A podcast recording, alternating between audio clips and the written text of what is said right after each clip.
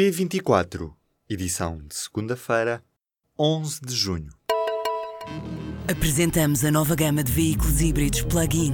Uma tecnologia que veio para mudar o futuro. BMW iPerformance. Esta madrugada, Singapura assiste ao encontro histórico entre os líderes da Coreia do Norte e dos Estados Unidos. Quando o relógio marcar duas horas da manhã desta terça-feira em Lisboa, na ilha de Sentosa, em Singapura, pela primeira vez na história, os líderes dos Estados Unidos e da Coreia do Norte sentam-se à mesma mesa, com um grande elefante na sala, o tema da desnuclearização da Península da Coreia. Os autores do Manifesto pela Ciência, que o próprio ministro assinou, pedem respostas.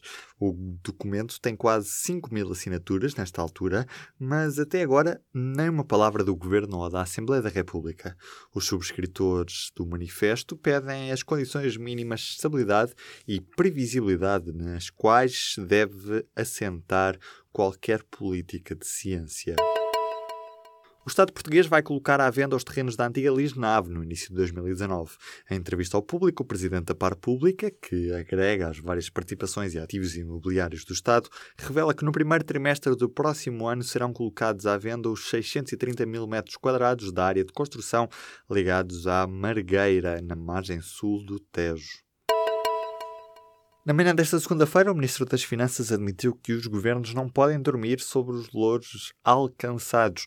Mário Centeno falava na conferência organizada pelo público sobre o futuro do Mecanismo Europeu de Estabilidade, defendendo também que o esforço das reformas estruturais deve ser contínuo.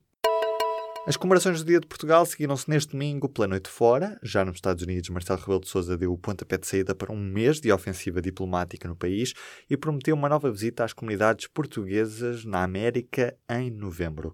Perante uma plateia de imigrantes e lusodescendentes em Boston, o Presidente da República disse que os Estados Unidos são um grande país, mas Portugal é ainda maior. Os termómetros sobem já a partir de quarta-feira e vão mesmo chegar aos 30 graus mais a sul.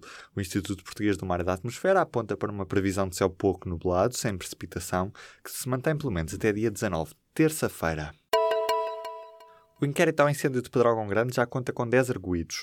O Ministério Público já garantiu que pretende terminar o inquérito no máximo até ao fim de agosto.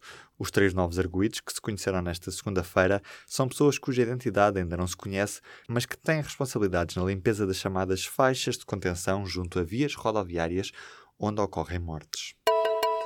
Espanha vai receber o navio com mais de 600 migrantes e refugiados que está à deriva no Mediterrâneo.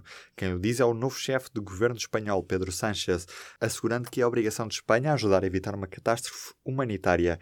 Tanto Itália como Malta tinham recusado receber o navio Aquarius. Portugal está a desperdiçar um fundo europeu que apoia a oferta de fruta a crianças.